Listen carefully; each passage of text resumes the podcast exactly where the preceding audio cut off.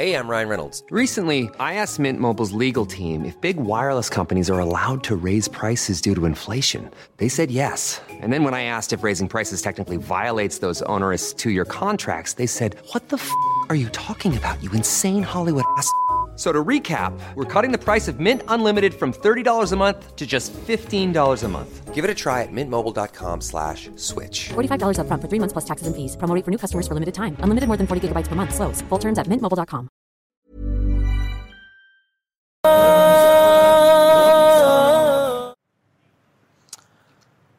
بسم اللہ الرحمن الرحیم نحمدہ ونصلی علی رسولہ الکریم. آج مجھے جیسے کل جانا تھا نا بیان کے لیے، تو آج بھی جانا ہے. کل تو پھر مزید لیٹ ہو گیا تھا، آج مجھے لیٹ نہیں ہونا ہے. تو آج میں آدھا گھنٹہ بیان کروں گا، اس کے بعد مجھے نکلنا ہے. تیسرا بیان ہے آج میرا. یہ یہ میں شو مارنے کے لیے نہیں کہہ رہا. یہ لوگ جو مولویوں کو صبح شام تانے دیتے رہتے ہیں نا، مولوی ایسے، مولوی ویسے، مولوی ویسے. یونیورسٹی میں کوئی کوئی پروفیسر فری میں ایک لیکچر دے کے دکھائے، فری پھوکٹ میں. ان کے گھنٹوں کے پیسے ہوتے ہیں، اور ہم روزہ رکھ کے بیان بھی کر رہے ہیں، پھر تراویح بھی پڑھا رہے ہیں، پھر اس کے بعد بیان کر رہے ہیں، پھر اس کے بعد بیان کے لیے جا رہے ہیں. پانچ روپے بھی الحمدللہ کوئی ہماری نہیں لیتے کسی سے. تو یہ میں اپنی تعریف نہیں کر رہا، یہ میں بتا رہا ہوں مولوی کس قدر محنت کر رہے ہوتے ہیں. یہ صرف اللہ کے لیے ہے، اگر اللہ نہ ہو نا بیچ میں، ٹھیک ہے نا، ثواب نہ ملتا ہو ان چیزوں پہ، اللہ راضی نہ ہوتا ہو، تو پھر پانچ منٹ بھی بٹھا کے دکھا دو آپ ہمیں، پھر ہم بائک لیں گے اور ویلیاں لگائیں گے اس کے ساحل پہ جا کے. وہ سی وی یو پاگل تھوڑی ہم بیٹھے ہوئے ہیں یہاں صبح شام آپ کو درس دے رہے ہیں. گلا بیٹھا ہوا تھا آج میرا تراویح میں، کیونکہ عصر کے بعد بیان ہوا. وہ چیخ چیخ کے ہی ہوتا ہے بیان، تو پھر پھر ابھی ہے، پھر اس کے بعد دوبارہ جانا ہے. میں نے اپنے استاد سے ایک دن کہا کہ میں اتنے سارے بیانات میرے ہو رہے ہیں، میں میرا جو ہے نا موڈ نہیں ہوتا بیان کرنے کا. انہوں نے کہا کہ اس پہ اللہ کا شکر ادا کرو کہ اللہ نے نہ چاہتے ہوئے بھی دین کے کام پہ لگا دیا ہے. پھر انہوں نے بتایا کہ ہم جو دعا مانگتے ہیں نا، خود بناصیتی الی البر والتقویٰ، اے اللہ میری پیشانی کے بالوں سے پکڑ کے مجھے نیکی کے راستے پہ چلا دے. تو انہوں نے کہا اگر اللہ نے آپ کو اسی پیکج میں ڈال دیا ہے نا، تو دل نہ بھی چاہے یہ اللہ نے چلا دیا ہے، تو یہ اللہ کا شکر ادا کرنا چاہیے کہ اللہ تعالیٰ آپ کو سے دین کے کام پہ چلا دے اللہ زبردستی. تو ہم تو نالائق لوگ ہیں، لیکن اللہ نے کچھ سیٹ اپ ایسا بنا دیا ہے کہ اب اس ہال سے میں جکڑ گئے ہیں. سمجھتے ہیں کہ نہیں سمجھتے؟ تو یہ بھی اللہ کی نعمت ہے کہ تم چاہو نہ چاہو تمہارا باپ بھی کام کرے گا، ٹھیک ہے نا. اور شادی والے بیان پہ تو میں آٹو پہ ہو گیا ہوں آج کل. شادیوں والا کام جو اللہ مجھ سے لے رہا ہے نا، وہ آٹو آٹو پہ ہو گیا ہوں میں. اب وہ خود بخود تذکرہ جو آٹو مشین ہوتی ہے نا، وہ خود ہی پہلے ادھر گھومتی ہے، پھر چھوڑو ابھی کیا، پھر بیان سارا رہ جائے گا. اچھا بھائی، آج ہم نے پڑھی ہے، اللہ تعالیٰ کام لے لے بس اخلاص کے ساتھ، ڈر بھی لگتا ہے ایسی باتیں کرتے ہوئے. اچھا میرے بھائی، آج ہم نے پڑھی ہے سورہ مومنون اور سورہ نور، اٹھارہواں پارہ. تو ٹائم چونکہ کم ہے، میں جلدی جلدی ان میں جو موٹے موٹے احکام اللہ نے بیان کیے ہیں وہ میں نمبر وار بیان کر دیتا ہوں. سورہ مومنون جو شروع ہوئی ہے، اللہ نے اہل ایمان کی صفات بیان کی ہیں. سب سے پہلی صفت، الذین ہم فی صلاتہم خاشعون، ایمان والے لوگ نماز ٹرخاتے نہیں ہیں بلکہ خشوع اور خضوع سے پڑھتے ہیں. آج سے عزم کرو نماز کو ٹرخانا نہیں ہے، نماز دھیان لگا کے پڑھنی ہے. خوب سمجھ لو، نماز میں دھیان لگانے کی کوشش کرنا تو ضروری ہے، دھیان کا لگنا فرض نہیں ہے. کیونکہ وہمی لوگ پھر ٹینشن میں آتے ہیں، ابے دماغ ہی نہیں لگ رہا، دماغ ادھر ادھر گھوم رہا ہے، یار یہ کیا. ابے چھوڑو، تمہارے ذمے جو اللہ نے کام لگایا تم وہ کرو، لگانے کی کوشش کرو، لگ جائے ٹھیک ہے، نہیں لگے تو اللہ کیا کرے گا، قبول کر لے گا. زیادہ ٹینشن نہیں لو. سمجھتے ہو کہ نہیں سمجھتے؟ تو اپنا کام ہے، غلاموں کی طرح جو کام لگایا نا وہ کرو کام. ایک صاحب مجھے کہنے لگے میرا مزہ ہی نہیں آ رہا نماز میں، مزہ ہی نہیں آ رہا. میں نے کہا اچھا تم مجھے بتاؤ، تمہارا باس تمہیں کوئی کام کہتا ہے کہ یہ چیک جا کے نا بینک سے کیش کرا کے لے آ، آپ کہتے ہو یار مزہ ہی نہیں آ رہا. بھائی ویڈیو نہیں بنائے، لکھا ہوا ہے نا، آپ کہتے ہو یار مزہ ہی نہیں آ رہا، میں گیا وہ فیلنگ ہی نہیں ہو رہی کہ باس کی خدمت کر رہا ہوں وہ ثواب مل رہا ہے یا پیسے ملیں گے تنخواہ، وہ فیلنگز ہی پیدا نہیں ہو رہی. اب آپ گئے اور چیک کے بغیر واپس آ گئے. سر وہ اصل میں ایکچولی جو موٹیویشن چاہیے نا، جو کام کرنے کے لیے وہ موٹیویشن نہیں مل رہی. وہ ایک تھپڑ لگائے گا کھینچ کے آپ کو, بولے گا تیرے کو جو کام دیا تھا وہ تو نے کیا کہ نہیں کیا, فیلنگ ویلنگ گئی تیل لینے. تو اسی طرح اللہ نے جو ہمارے ذمے کام لگایا ہے نا, وہ کام لگائے, نماز پڑھو اور دل لگانے کی کوشش کرو, بس لگے نہ لگے یہ ہمارا مسئلہ نہیں ہے. کیونکہ لوگ چھوڑ دیتے ہیں, یار نماز میں کیا فائدہ, دل ہی نہیں لگ رہا, دماغ ادھر ادھر بٹتا ہے, تو یار ایسی نماز کا کیا فائدہ. ابے تیرے ذمے خدا نے نماز لگائی ہے, تجھے پڑھنا پڑے گی, اور نماز پڑھ, سلام پھیر, پتلی گلی سے نکل. تو اب تو فرض پورا کرنا ہے ہم نے ہر صورت میں, ان چکروں میں نہ پڑا کرو کہ دل لگ رہا ہے کہ نہیں لگ رہا, سمجھتے ہو. تو اللہ نے فرمایا جو خشوع پیدا کرتے ہیں وہ لوگ جو ہم عن اللغو معرضون. دوسری صفت ایمان والوں کی, لغویات سے بچتے ہیں, فضول کاموں سے بولو بچتے ہیں. فضول کام اسے کہتے ہیں جس کا نہ دنیا میں کوئی فائدہ ہو اور نہ آخرت میں کوئی فائدہ. پب جی کھیل رہے ہیں آپ, نہ دنیا میں فائدہ نہ آخرت میں فائدہ. فٹ بال کھیل رہے ہیں, فائدہ ہے, آپ کی صحت کیا ہوگی, اچھی ہوگی. اسٹیمنا فٹ بال سے ایسا بڑھتا ہے بنتا ہے کہ آدمی خود فٹ بال بن جاتا ہے تھوڑے دنوں میں, اے ادھر جا رہا ہے ادھر جا رہا ہے ادھر جا رہا ہے, ایسے ہو جاتا ہے. بشرطے کہ کپڑے پورے پہنے ہوئے ہوں, دو تین اسٹیکر نہ چپکائے ہوئے ہوں باڈی پہ, ٹھیک ہے نا, پراپر ڈریس میں.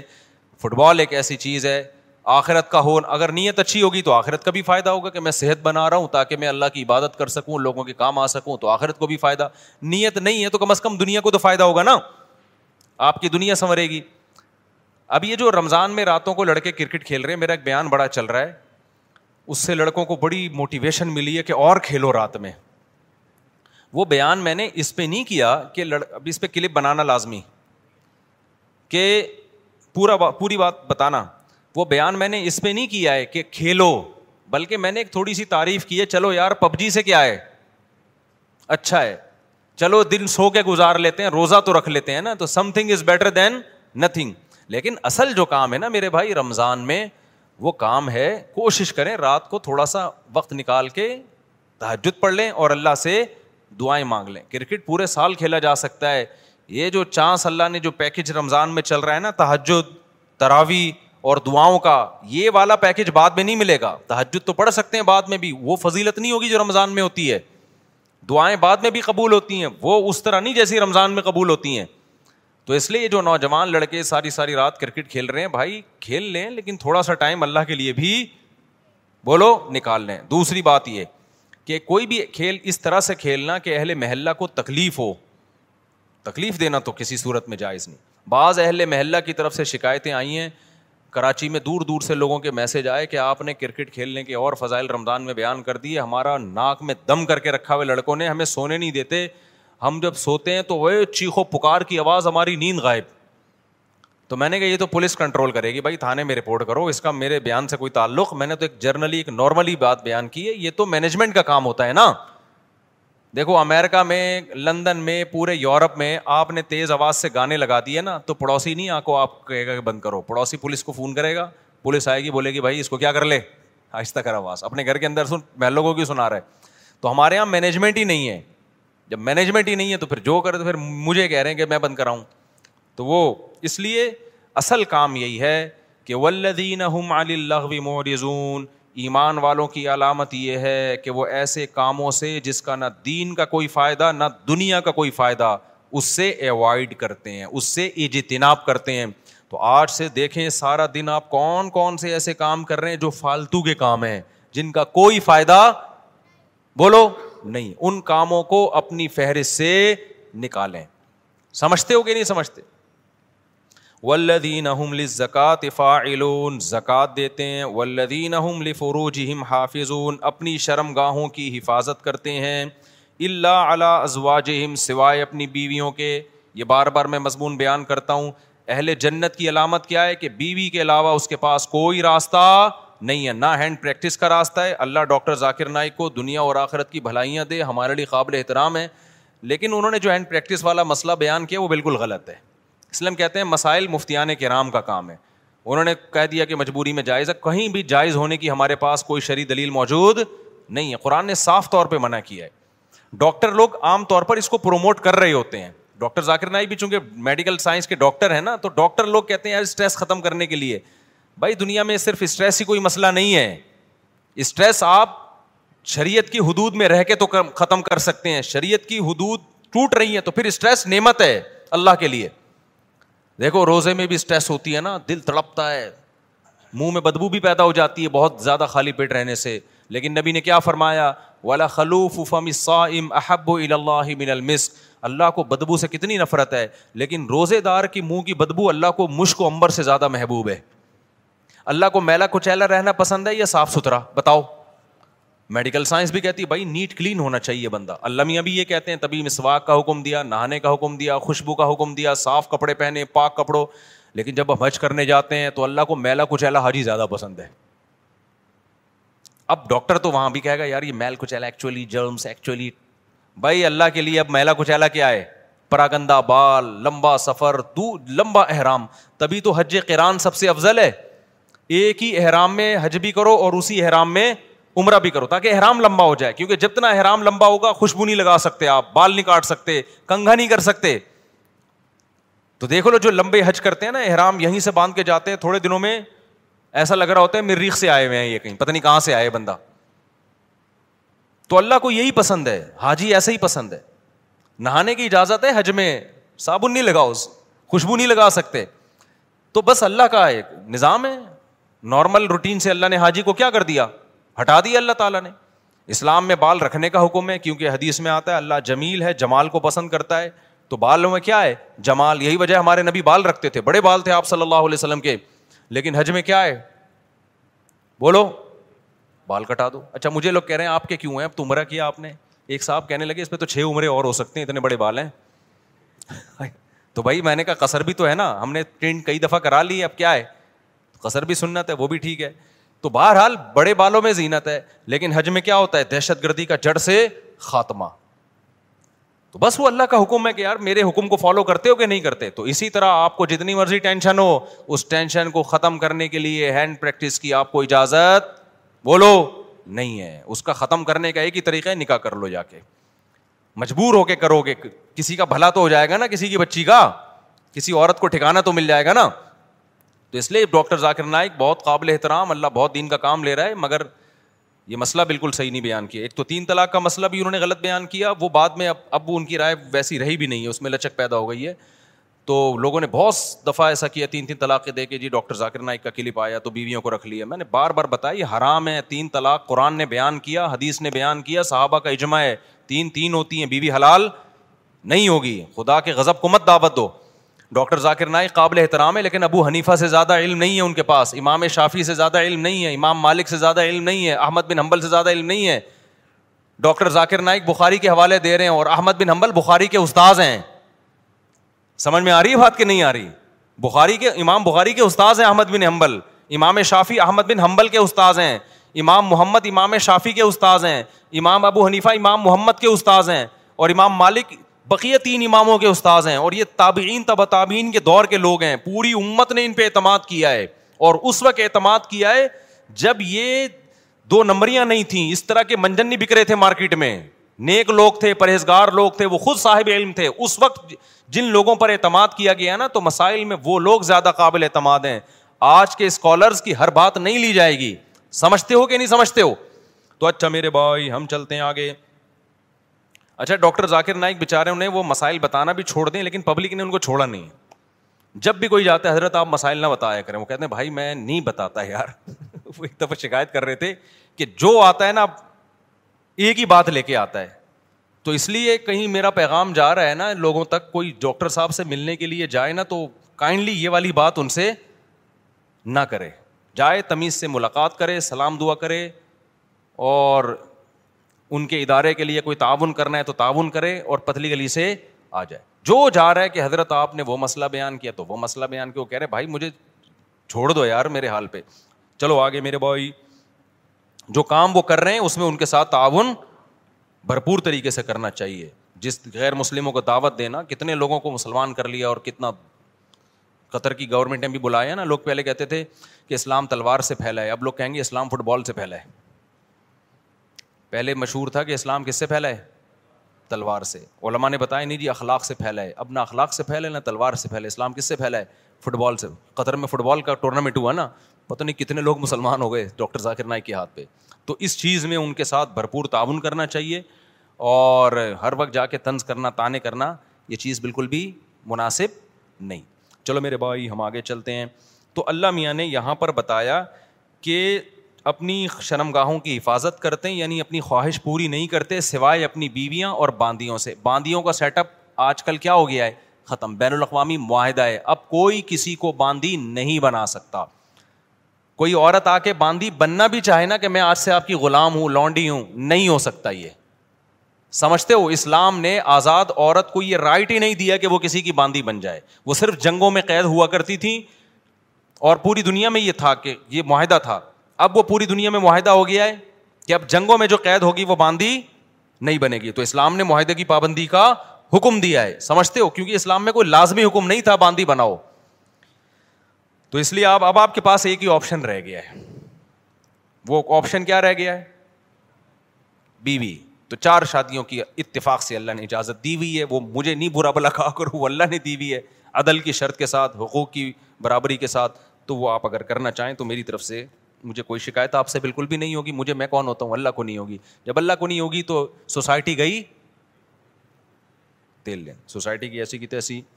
اچھا میرے بھائی, ایسی کی تیسی کا وہ بنا لینا. آگے اللہ تعالیٰ فرماتے ہیں والذین هم لاماناتهم وعهدهم راعون. یہ بہت اہم آیت ہے یار, یہ بہت اہم آیت ہے. کاش یہ چیز مسلمانوں میں آ جائے, امانتوں اور معاہدوں کی پابندی, ایگریمنٹ کی بولو پابندی.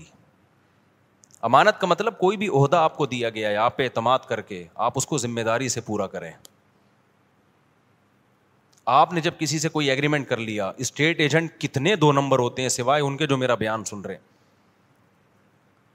کل میرے پاس کیس آیا جمعے کو, تین چند دن پہلے جمعے کو کیس آیا. کتنے ایڈوانس میں دے دیا, سودا بک ہو گیا. آپ کسٹمر کو, ویسے تو اسٹیٹ ایجنٹ الو بنا رہے ہوتے ہیں, کسٹمر بھی بنا رہے ہوتے ہیں. اب کیا ہے کہ جی دوسرا زیادہ اچھا مل گیا تو ادھر سے زبان چینج کر کے اس سے معاملہ کرنا شروع کر دیا. بہت دو نمبریاں ہو رہی ہیں پیسوں کے معاملے میں. مسلمان سیدھا نہیں ہے. اسٹیٹ ایجنٹ کیا کرتا ہے, آپ سے پیسے لیے, کوئی اچھا پلاٹ ملے گا آپ کو دوں گا, اچھا ملے نا تو نیت چینج, ابے اس کو کیوں دوں, خود نہ رکھ لوں میں.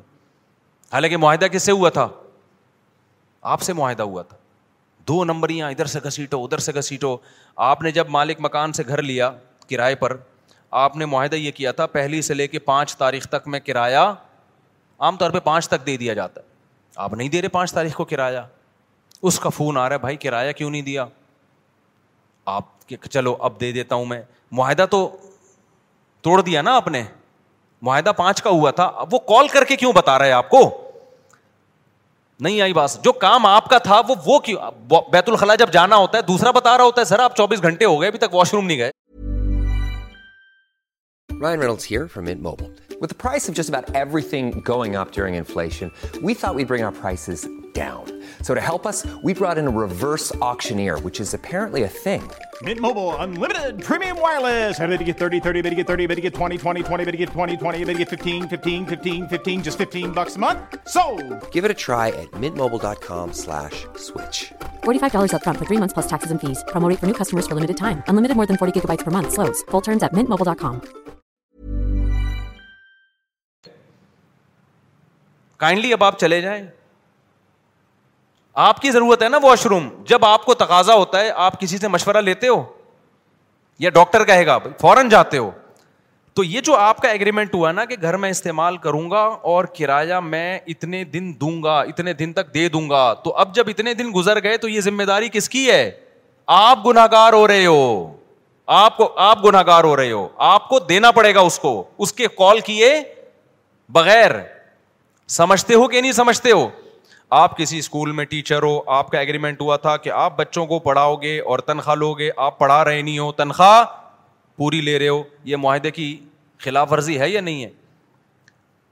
کسی سیاست دان نے ووٹ لیے اس بیس پہ کہ میں یہ کروں گا, میں یہ کروں گا, ووٹ لے کے جیت گیا. اب نہ یہ کر رہا ہے نہ وہ کر رہا ہے. پوری قوم اس میں مبتلا ہے, کوئی بھی مستثنا نہیں ہے.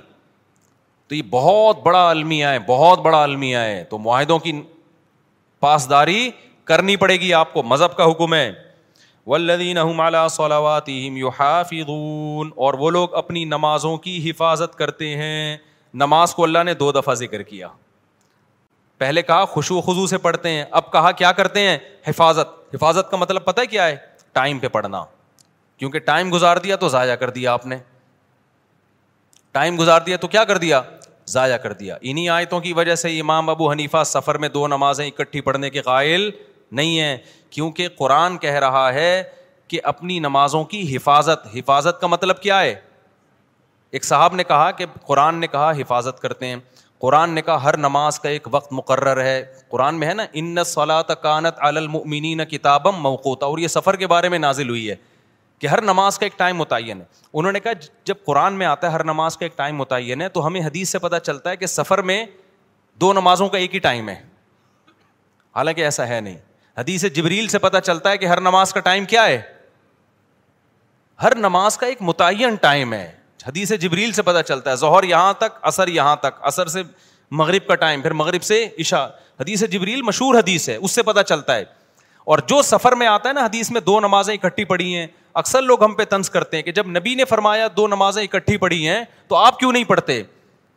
بھائی بخاری مسلم کی حدیث ہے کہ نبی نے بغیر سفر کے بھی دو نمازیں اکٹھی پڑھی ہیں، تو جو اس کا مطلب ہے وہ اس کا بھی وہی مطلب ہے، ان حدیثوں کا بھی. اور اس کا مطلب کیا ہے، علامہ شوکانی جو ہے غیر مقلد عالم تھے، انہوں نے لکھا ہے کہ اس کا مطلب ہے دو نمازیں اکٹھی ایسے پڑھی ہیں کہ ہر نماز اپنے وقت پہ پڑھی ہے، ایک کو مؤخر کیا ظہر کو، اور جب ظہر کا وقت ختم ہوا تو فوراً عصر پڑھ لی، یعنی عصر اپنے وقت پہ پڑھی، ظہر اپنے وقت پہ پڑھی. تو جو مطلب اس حدیث کا ہے نا جس میں آتا ہے نبی نے بغیر کسی عذر بارش کے دو نمازیں اکٹھی پڑھی ہیں، ہم کہتے ہیں یہی سفر کا بھی یہی مطلب ہے. اس سے تمام قرآن اور تمام احادیث میں کیا ہو جاتا ہے، تطبیق ہو جاتی ہے آرام سے، سوائے حج کے، حج تو خلاف قیاس ہے. تو یہ جو آج کل اتنا زیادہ رواج ہو گیا ہے نبی کے، بھائی جاؤ جب بھی لوگ جاتے ہیں سفر میں، بعض تو گھر میں ہی پڑھ لیتے ہیں اکٹھی، تو کوئی کسی فقہ کو فالو کر رہا ہے، ہمیں اس پہ اعتراض نہیں ہے. لیکن آپ یہ کہنا کہ ہمیں قرآن و حدیث کا پتہ ہے اور احناف کو قرآن و حدیث کا نہیں پتہ، یہ آپ کبھی بیٹھو تو ہم بتائیں کہ اللہ کا شکر ہے ہمیں جتنا پتہ ہے شاید آپ سے زیادہ ہی پتہ ہو، آپ سے کم پتہ نہیں ہے. تو یہ آخری بات، یہ چونکہ موضوع چل بھی ہے تو بس ایک منٹ میں میں اس بحث کو سمیٹتا ہوں. دیکھو قرآن مجید متواتر ہے، اس کا ایک ایک لفظ من جانب اللہ ہے، اس میں ایک حرف میں بھی تحریف نہیں ہوئی ہے. قرآن جگہ جگہ کہتا ہے ایمان والے اپنی نمازوں کی حفاظت کرتے ہیں، جگہ جگہ کہتا ہے، بار بار کہتا ہے. اور حدیث جبریل سے پتہ چلتا ہے کہ ہر نماز کا ایک ٹائم متعین ہے، اس میں سفر اور حضر میں نبی نے کوئی فرق نہیں بیان کیا. تو ہم یہ کہتے ہیں کہ جو متواتر ہے نا اس کے خلاف جب کوئی اتنی مضبوط دلیل ہوگی جو اسی جیسی ہوگی تو پھر تو مانی جائے گی، نہیں ہوگی تو اس میں تعویل کی جائے گی. تو قرآن کے مقابلے میں جو احادیث ہیں جن میں آتا ہے کہ دو نمازیں اکٹھی پڑھی جائیں، ان کے بارے میں خوب سمجھ لو، یا تو وہ واضح نہیں ہے کہ اکٹھی کا مطلب کیا ہے، قضا کر کے پڑھی ہے یا قضا کیے بغیر پڑھی ہے، وہ واضح نہیں ہے. بلکہ صحیح حدیث سے پتہ چلتا ہے کہ اس طرح پڑھی ہے کہ ظہر کو عصر کے قریب اور عصر کو مقدم، یہ صحیح حدیث سے ہی پتہ چلتا ہے. میں انشاءاللہ اس پہ پورے حوالوں کے ساتھ ایک کلپ ریکارڈ کرواؤں گا، ابھی تو میں اس بیان کے لیے بیٹھا نہیں ہوں یہاں پہ. تو وہ احادیث جن میں آتا ہے دو نمازیں اکٹھی پڑھی ہیں وہ واضح نہیں ہیں، اور جو واضح ہیں وہ صریح نہیں، وہ صحیح نہیں ہیں، ان کی سند پہ کلام ہے. بات آ رہی ہے سمجھ میں؟ کوئی ایک ایسی حدیث نہیں ہے جس میں آتا ہو کہ نبی نے ظہر کو باقاعدہ قضا کر کے عصر کے وقت میں پڑھا ہے، اتنی واضح حدیث ہو اور بے غبار سند بھی ہو اس کی، ایسی کوئی حدیث نہیں ہے. اگر حدیث بے واضح ہے تو سند بے غبار نہیں ہے، اور اگر سند صحیح ہے تو حدیث کا مفہوم واضح نہیں ہے. اور ویسے بھی کامن سینس کی بات ہے کہ اللہ تعالیٰ نے جو سفر میں چار کی دو کی ہیں وہ دو اسی لیے تو کی ہیں کہ ٹائم پہ ہو جائیں، آپ کے پاس یہ عذر نہ ہو کہ جی مجھے ٹائم نہیں ملا، وہ ٹائم بچانے کے لیے ہی تو ہیں. جب آپ کو کوئی سہولت دی جاتی ہے اس لیے دی جاتی ہے نا کہ کام ہو جائے، اس لیے تھوڑی دی جاتی ہے کہ اس کو ڈیلے کر دیں آپ. تو اس میں میرا مقصد دوسرے لوگوں پہ طنز کرنا نہیں ہے، لیکن میرا مقصد یہ ہے کہ آپ جس فقہ کو فالو کر رہے ہیں نا قرآن و سنت کی روشنی میں، اس میں دو نمازیں اکٹھی پڑھنے کے جو احناف کے ہاں مطلب ہے کہ جمع بین الصلاتین کا مطلب کیا ہے، وہ مطلب قرآن و حدیث سے بہت زیادہ مزین ہے، بہت مدلل ہے وہ مطلب. اور ویسے بھی جو سفر میں بھی آپ نے جمع سوری کی ہے, جس کو جمع سوری کہتے ہیں, کہ ظہر اور عصر کے قریب قریب پڑھا ہے, یہ بھی بہت کم کیا ہے, جبکہ ہم اہل حدیث حضرات کو دیکھتے ہیں ہر سفر میں یہ کر رہے ہوتے ہیں. وہ یعنی خود حدیث پر بھی اس طرح عمل نہیں کر رہے ہوتے جو ان کی اپنی رائے ہے. آپ دیکھ لو تو لوگوں نے عام شروع کر دیا ہے, جب بھی جائیں گے ظہر عصر. اب تو یہاں تک شروع ہو گیا ہے کہ سفر ابھی شروع ہونے والا تھا, ابھی شروع نہیں ہوا ہے, گھر میں ہی ظہر اکٹھی پڑی اور نکل گئے, اور حوالہ دیتے حضرت مولانا فلاں کرتے ہیں, حضرت مولانا فلاں کرتے ہیں. بھائی جتنا بھی بڑا مولانا ہو, ابو حنیفہ کی خاک کے برابر بھی نہیں ہے, ان کی کوئی حیثیت نہیں ہے ان واعظین کی اور آج کی مولویوں کی. تو ہم ابو حنیفہ کی بات کو قرآن و حدیث پہ ہرگز ترجیح نہیں دے رہے, ہم ابو حنیفہ کی فہم کو آج کے اسکالرز کی فہم پہ ترجیح دے رہے ہیں. سمجھتے ہو کہ نہیں سمجھتے ہو؟ چلو آگے. تو اس لیے یہاں بھی قرآن کہہ رہے اپنی نمازوں کی حفاظت. یہی وجہ دیکھو فجر اور ظہر کو نہیں جمع کیا گیا, کیوں؟ دونوں کا ٹائم آپس میں ملتا نہیں ہے, دونوں کا ٹائم نہیں مل رہا آپس میں. آگے چلتے ہیں ہم. اولئک ھم الوارثون, جو اپنی نمازوں کی حفاظت کرتے ہیں, اللہ فرماتے ہیں یہی لوگ وارث ہیں. کس کس چیز کے وارث ہیں؟ کیا ملے گا, کیا انعام ملے گا؟ بھائی اللہ کتنے پیسے دے گا ان لوگوں کو جو معاہدوں کی پابندی کرتے ہیں, ان لوگوں کو جو فضولیات سے بچتے ہیں, ان لوگوں کو جو اپنی شرم گاہوں کی حفاظت کرتے ہیں, ان لوگوں کو جو اپنی امانتوں اور معاہدوں کی پابندی کرتے ہیں. تو اللہ کی طرف سے ان کو کیا ملے گا؟ سوال پیدا ہوتا ہے کہ نہیں ہوتا؟ اللہ فرماتے ہیں میں بتاتا ہوں کیا ملے گا. الذین یرثون الفردوس, یہ وہ لوگ ہیں جو جنت الفردوس کے وارث بنیں گے. کہاں جائیں گے؟ ایسے باغات میں جن کے نیچے نہریں بہتی ہیں. کتنا قرآن میں اللہ نے جنت کا نقشہ بیان کیا ہے, کتنا زیادہ بیان کیا ہے. ہم سمجھتے ہیں کہ یہ اللہ کے معاذ اللہ سیاسی وعدے ہیں. ومن اصدق من اللہ قیلا, اللہ کہتے ہیں اللہ سے زیادہ سچی بات کوئی نہیں کر سکتا. تو میرے بھائی دکھا دے نا اللہ, تو سارے نیک پرہیزگار بن جائیں. اللہ نے کیا کیا ہے؟ چھپا دیا ہے, تو چھپا ہوا ہے, اس لیے ہم جیسے لوگ مارکیٹ میں گھوم رہے ہیں. آگے اللہ فرماتے ہیں, اس میں پھر اور بہت سارے حکام ہیں, وقت بہت کم ہے. آگے میں نے سورہ نور بھی تھوڑی سی بیان کرنی ہے. سورہ نور میں اللہ نے بہت سارے حکام دیے, پانچ منٹ میں جلدی جلدی.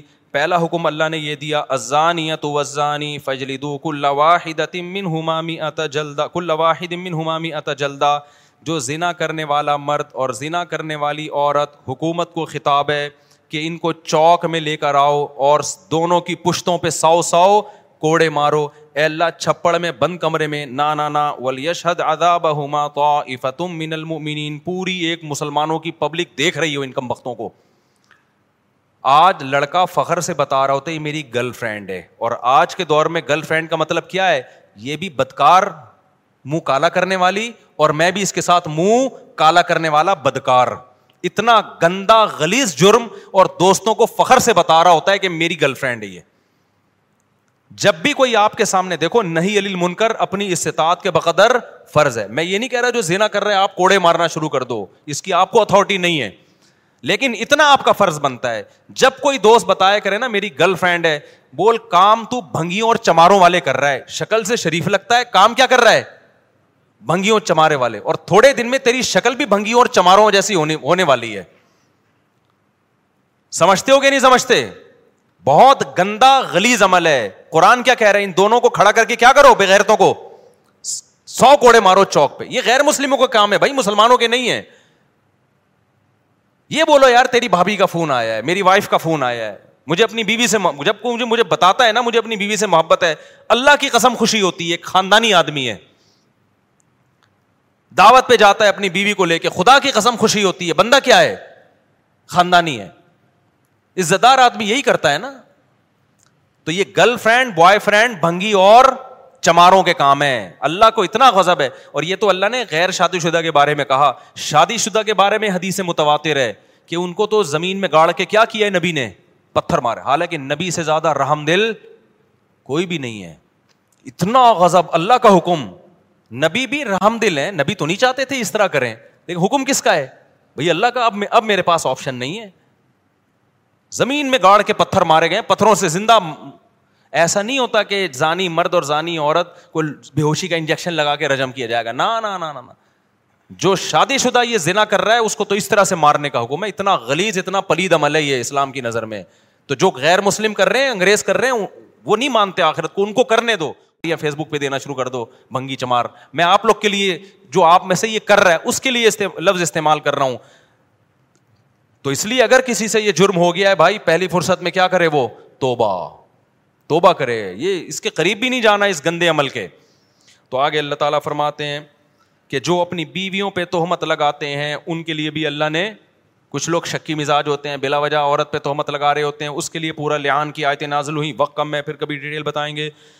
پھر حضرت عائشہ رضی اللہ تعالی عنہا پر منافقین نے جھوٹی تہمت لگائی تھی, اللہ نے امی عائشہ کی پاک دامنی آسمان سے نازل کی کہ یہ پاک دامن ہے. اسی وجہ سے جو حضرت عائشہ رضی اللہ تعالی عنہا, دیکھو حضرت عائشہ کا ایسا مقام ہے, صحابی نے پوچھا یا رسول اللہ سب سے زیادہ محبوب آپ کو کون ہے, آپ نے فرمایا عائشہ. کیا فرمایا؟ حالانکہ ان صحابی کا مقصد تھا مردوں میں, ان کا مقصد کیا تھا, مردوں میں. لیکن نبی کو ایک دم ذہن کس کی طرف گیا, عائشہ. تبھی بعض تابعین جب حدیث بیان کرتے نا تو جیسے آتا نا ان عائشہ رضی اللہ عنہا, حضرت عائشہ سے نا نا نا نا وہ کہتے حب رسول اللہ, نبی کی جو چہیتی تھیں سب سے محبوبہ تھیں عائشہ, ان سے یہ حدیث مروی ہے, وہ یہ لقب لگایا کرتے تھے. تو آپ نے کیا فرمایا, سب سے محبوب کون ہے, عائشہ. تو ان صحابی نے کہا مردوں میں, فرمایا ابوہا. یہ بھی نہیں کہا کہ ابو بکر, نہیں آئی بات میرا خیال ہے, فرمایا عائشہ کا باپ. تو نام یہاں بھی کس کا استعمال کر رہے ہیں, عائشہ. تو حضرت عائشہ کی فضیلت اس سے اور زیادہ بڑھ گئی کہ عائشہ بھی محبوب اور عائشہ کا کہ والد بھی محبوب. تو اس لیے اللہ نے آسمان سے آپ کے لیے آپ کی پاکدامنی کو نازل کیا. اسی وجہ سے جو شخص بھی حضرت عائشہ رضی اللہ تعالی عنہا کو معاذ اللہ فاسقہ سمجھتا ہے, ان آیتوں کی روشنی میں وہ اسلام سے خارج. لوگ ہمیں کہتے ہیں یہ مفتی لوگ لوگوں کو دائرہ اسلام سے نکالتے رہتے ہیں, کفر کے فتوے دیتے رہتے ہیں. بھائی ہم کسی کو دائرہ اسلام سے نہیں نکالتے, نام اس کے ٹھیکے دار ہیں.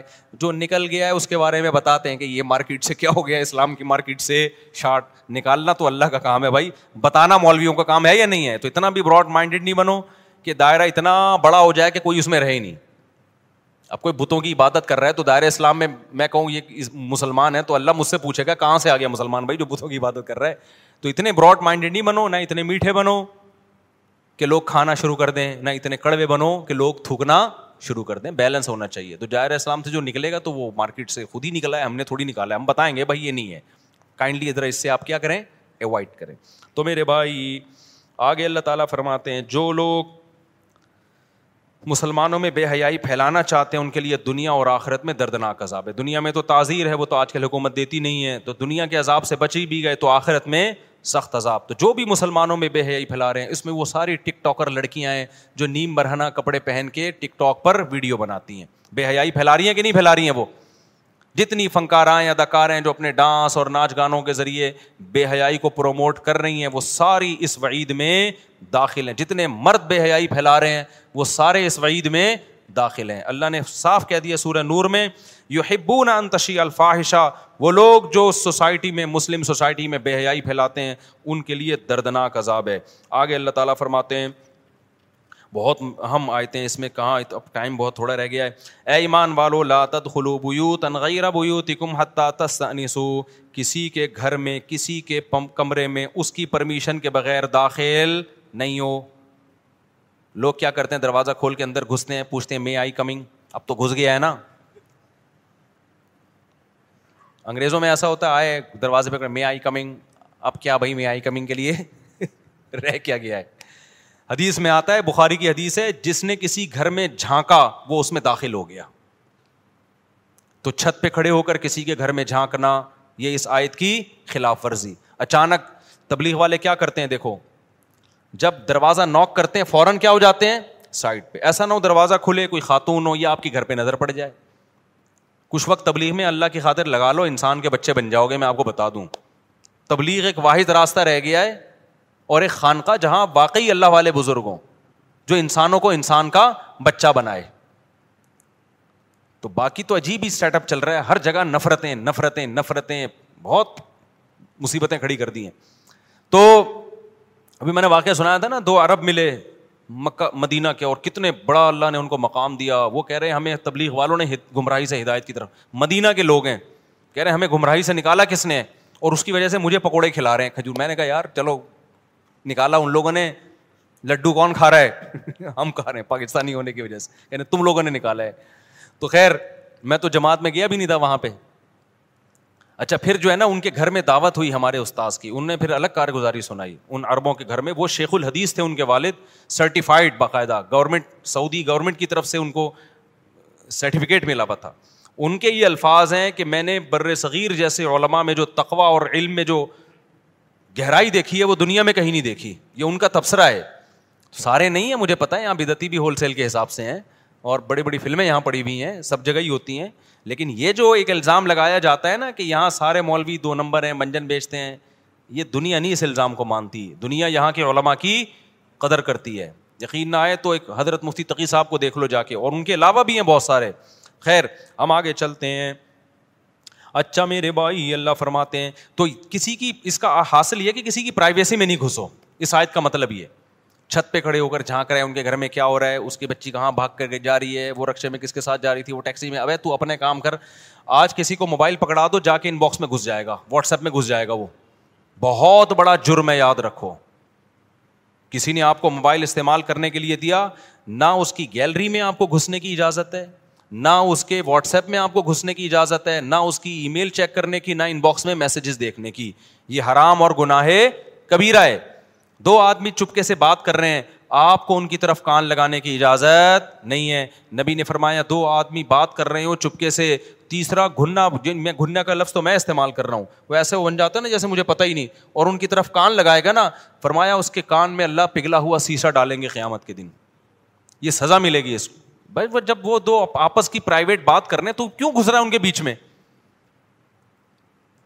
ہندوستان کے ایک بڑے عالم تھے, شاید مولانا قاسم نانوتوی تھے, کون تھے مجھے یاد نہیں, کہتے ہیں وہ لیٹے ہوئے تھے نا ایسے جیسے سو رہے ہیں, دو آدمی آگے بات کرنے لگے, انہوں نے فوراً آنکھ کھول دی, کہا میں سو نہیں رہا میں جاگ رہا ہوں, تاکہ کوئی ایسی بات نہ ہو جو مجھ سے چھپانا چاہتے. اور ہاں جہاں گورنمنٹ لیول پہ کوئی بڑا کام کرنا ہو, ملک کو دہشت گردوں سے بچانا ہو, تو پھر جاسوسی وہ ایک الگ مسئلہ ہے, وہ تو وہ تو پرائیویسی میں نہیں ہے, وہ تو کوئی ملک دشمن دشمنی کی کوئی باتیں نہ ہو رہی ہوں. آج کیا ہو رہا تھا, ملک دشمنی کی باتیں تھوڑی کوئی فلاحی مسجد میں بیٹھ کے کرے گا. آج تو یہ ہو رہا تھا ان کی آپس کی بات ہے, دیکھیں کیا ہو رہی ہے, بلیک میل کرتے ہیں, بیسیوں قسم کے مسائل ہیں, کالیں ریکارڈ ہوتی ہیں, لیک ہو گئیں, بڑے لوگ تبصرہ, ابے یہ دیکھو کال پہ کیا باتیں کر رہا تھا. وہ بھائی وہ جو بھی کر رہا تھا وہ وہ جانے اللہ جانے, جو لیک کرنے والا وہ اس سے بڑا مجرم ہے, اور جو ان کو پھیلانے والا وہ اس سے بھی بڑا مجرم ہے. تو یہ پرائیویسی ہے, لوگوں کی پرائیویسی میں گھسنے کی آپ کو اجازت نہیں ہے. ہاں کھلے عام جیسے گلی میں کیمرے لگے ہوئے ہیں, وہ تو سب کو پتہ ہے لگے ہوئے ہیں بھائی. اب یہاں گلی میں تم کسی کے بغل میں ہاتھ ڈال کے گھوم رہے ہو اور کیمرے سے لیک آؤٹ ہو گئے تو تجھے پتا نہیں ہے یا گلی میں کیمرے لگے ہوئے ہیں. تو وہ پھر اپنی ہی عزت نہیں چاہتا ایک آدمی, لیکن گھروں میں گھس گھس کے کیمرے لگانا. ایک گلی, ایک تو پبلک جو ایریاز ہوتے ہیں وہ تو کامن ہوتے ہیں نا, وہاں تو سیکیورٹی کے لیے لگانے پڑتے ہیں کیمرے, لیکن ان کیمرے میں بھی کسی کی پرائیویسی کو لیک آؤٹ کرنے کی اجازت نہیں ہے کہ جی کیمرے نے ٹریس کیا, یہ اس کے ساتھ ان کی سیٹنگ چل رہی ہے. یہ غلط ہے بھائی, کیمرے کو ٹریس کرنے کے لیے لگائے چور ڈاکوؤں کو پکڑنے کے لیے, کس کا کس کے ساتھ چکر چل رہا ہے یہ پکڑنے کے لیے کیمرے, یہ تو پرائیویسی میں گھس رہے ہو نا, تو یہ غلط ہے. چلو میرے بھائی جلدی سے میں مکمل کر لوں. اللہ تعالیٰ نے آگے فرمایا قل للمؤمنین یغضوا من ابصارہم, نظروں کی حفاظت کرو. بعض لوگ گلی میں بیٹھے ہوں گے, کوئی انٹی اس گلی کے نکڑ سے آئے گی نا, وہاں سے دیکھتے دیکھتے جب تک گلی سے باہر نکل جاتی ان کی نظریں نہیں جھکتی ہیں, اور اپنے گھر میں آئیں گے نظریں جھکا کے, بیگم صاحبہ کو دیکھ ہی نہیں رہے, ٹھیک ہے نا, منہ ادھر کر کے سو رہے ہیں. تو جو دیکھنے کی چیز تھی, جو ڈرامہ دیکھنے کا تھا وہ ڈرامہ دیکھ نہیں رہے, جس جو فلم بین ہے اللہ کی طرف سے وہ فلم جا کے دیکھ رہے ہو. تو گورنمنٹ کیا کرتی ہے آپ کو پتہ ہے نا, وہ بھی جرمانے کرتی ہے, تو اللہ کا جرمانہ زیادہ ہوگا. اس لیے اللہ نے عورتوں کو بھی کہا یغضضن من ابصارہن, عورتوں کو بھی حکم دیا اپنی نگاہوں کی حفاظت. آج کل ویڈیو پہ بہت مرد آ رہے ہیں, اسکالرز بھی آ رہے ہیں, کسی خاتون کے دل میں کسی اسکالرز کے بارے میں اگر فیلنگس پیدا ہو رہی ہیں, بعض دفعہ اسکالر کو سنا جا رہا ہے کہ دین کی بات سننے کے لیے, ٹھیک ہے بھائی, لیکن بعض دفعہ معاملے کیا ہو جاتے ہیں, کسی اور طرف نکلنا شروع ہو جاتے ہیں. اب اللہ کو حاضر ناظر جان کے جس عورت کے دل میں فیلنگ ٹائپ کی چیزیں آنا شروع ہو گئیں, بھاگ کے شادی کرنے کے خیالات آ رہے ہیں اسکالر سے, تو اس عورت کے لیے اب اس کی طرف دیکھنا جائز. کتنے ایسے واقعات ہیں, کسی خاتون نے بتایا کہ مجھے وہ وہ اسکالر اچھا لگتا ہے, مجھے میں پاگل ہو گئی ہوں, رات کو اسی کے خیالات آ رہے ہیں, میں گھر سے بھاگنے کی. میں اس سے کہتا ہوں بھائی آپ اس کو بلاک کر دو. آپ سنو ڈاکٹر اسرار احمد کو, وہ بیچارے دنیا سے چلے گئے, اب بھاگ کے قبر میں تو جانے سے رہی نا. جو دنیا سے چلے گئے ہیں ان کو سنو آپ, جو زندہ ہیں ان کو, مولانا طارق جمیل صاحب کو سنو آپ. ان کے پاس تو بھاگ کے بھی گئی, وہ تھپڑ لگا کے بہن بنا کے بھیج دیں گے واپس. سمجھ میں آ رہی ہے بات؟ تو یہ جو ہے نا یہ فیلنگ ٹیلنگ اپنے آپ کو سب سے پہلے کیا کرنا ہے. ہاں ہر ایک میں یہ فیلنگ نہیں ہوتی ہیں, تو نہیں ہو رہی تو آپ سن سکتے ہو. تو غض بصر کا حکم اللہ نے فتنے سے بچنے کے لیے دیا. جہاں ذرہ برابر فتنے کا اندیشہ ہوگا وہاں نظر جھکانا فرض ہوگا. سمجھتے ہو کہ نہیں سمجھتے؟ مرد کے لیے بھی اور عورت کے لیے بھی.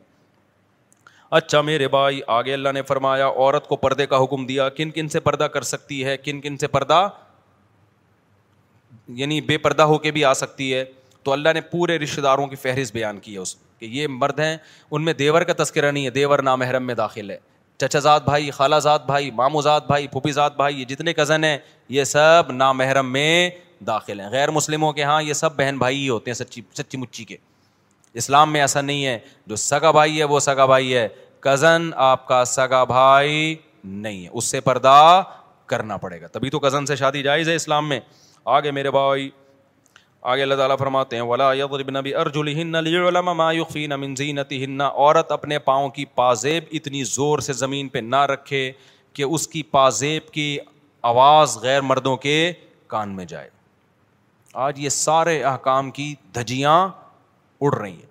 آگے چلو میرے بھائی, آگے ہم لوگ اور ہم ہم لوگوں کے لیے ٹائٹ حکم وَأَنْكِحُوا الْأَيَامَ مِنْكُمْ. اللہ فرماتے ہیں جو تمہارے نوجوانوں میں بے نکاح ہوا کریں ان کی شادی کرا دیا کرو. ٹھیک ہے نا, سڑ رہے ہیں وہ بیچارے, مر رہے ہیں اور پتہ نہیں کیا کیا کر رہے ہیں, میں نہیں زیادہ اس میں جاتا. اللہ میاں نے کہا جو کرا دیا کرو. ابا کہیں گے اللہ پیسے نہیں ہے, اس کی تنخواہ دیکھو دس ہزار میں شادی کراؤں میں اس کی. اللہ نے فرمایا ان یکونوا فقراء, اگر یہ فقیر ہوں گے یغنیہم اللہ من فضلی, نکاح کے بعد اللہ نکاح کی برکت سے ان کو غنی کر دے گا. خرچوں کو کیلکولیٹر کو لے کے مت دیکھو, سمجھتے ہو؟ بہو جب گھر میں آئے گی دو روٹی زیادہ پک جائے گی, اللہ دو روٹی کا انتظام کر دے گا. لیکن ابا کی سمجھ میں قیامت تک یہ باتیں نہیں آئیں گی, اس لیے ہم کہتے ہیں کر کے بتا دو ابا کو ہو گئی ہے. واللہ واسع علیم.